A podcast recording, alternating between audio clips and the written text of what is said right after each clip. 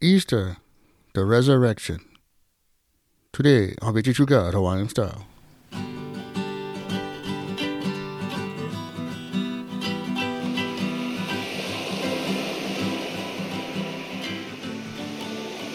Aloha, good Friday, everybody. I'm your host, Bottom Merrill, and I say thanks for listening to this show.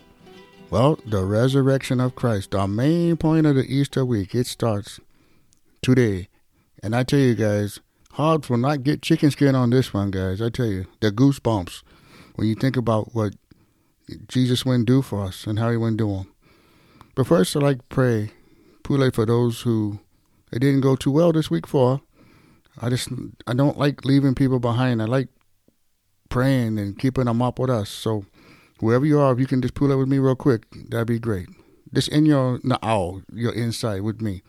Father God, we thank you for the brothers and sisters that they went give them this week and they tried and they prayed and it just didn't go well for them. We pray that this show would would revive them and refresh them and give them an opportunity through the weekend to hit the ground running on Monday with us. In Jesus' name, Amen. Well, I tell you guys, the crucifixion is is everything with Christianity. You know, we read in John 19 that Jesus carried his own cross when he went to Golgotha, which was a place where he was crucified. You know, it says that he was also in chapter 19 that he was crucified with two others, and that at his last breath, he would say, It is finished. And he bowed his head and gave his spirit to the Father. We read in Luke 24 1 On the first day of the week, very early in the morning, a woman came and brought spices and had prepared for him. And when she went to the tomb, and they found the tomb, and a stone was rolled away from the tomb. But they, when they entered, they found no body. The Lord Jesus was gone. Now, we move on to verse 5 where it says that two men were standing there, and they said, Why are you looking for the living among the dead? He is not here, he is risen. And I tell you guys, one thing that I that makes defending the faith so great. I do this all the time. And it works. It's when you find people that doubt and people say, No, Jesus he didn't die. He was just unconscious. Don't you know they, they make up stuff and lies to try and you know bring it down to you know to, to degrade it, but it, they cannot. And I always say this to people: Why don't you look at what his enemies said? Okay, if if I'm sitting here making up these lies and all this other stuff, what did his enemies say about him? He had enemies. Well, you read in John 19, he said, "Well, the soldiers when they got to Jesus to break his legs, he was already dead. You, they would break your legs when you were crucified. If you were still alive when they got to you, to help speed it up. Hard for stand up with broken legs on a cross. And you nailed to it. Then, when in, in chapter 20 of John, Pontius Pilate gave the disciples permission to take Jesus' body and prepare it for the burial tomb. Now, if he was alive, why would he be saying, you know, take the body and prepare it if he was still alive but just unconscious? And then you meet in Matthew, you read in Matthew 27 that Pontius Pilate said, Take a guard and secure the tomb so that the disciples cannot steal the body. Then we move on to Matthew 28, and there was a violent earthquake. And this is where the guards found out that Jesus' body was gone.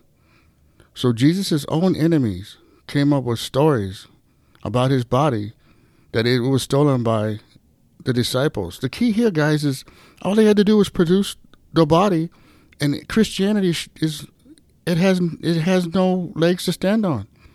But none of his enemies to this day could produce the body. That's why we all celebrate and we render this one lie. It's just not the truth. Believe the facts, guys. This is the challenge right here. Jesus was a real man on this earth. His enemies affirmed it by their interactions with him and he was alive again after his death because he was seen by his disciples. And at one time, he was seen by over 500 people. So that's plenty evidence there by people, enemies, and those who were disciples that have that, that were witnesses to this happening. This is the key to heaven and eternal life, guys. You know, it's Friday. I always say the weekend starts now. And I just want everybody just give some thought about what you got planned tonight. Good or bad, just give yourself give it some thought and just know that every action is going to have a consequence, good or bad. And it's up to you. You can you can figure out and make it good or bad. Just just in yourself. Nobody knows but you. I would tell you, ask the Father for help.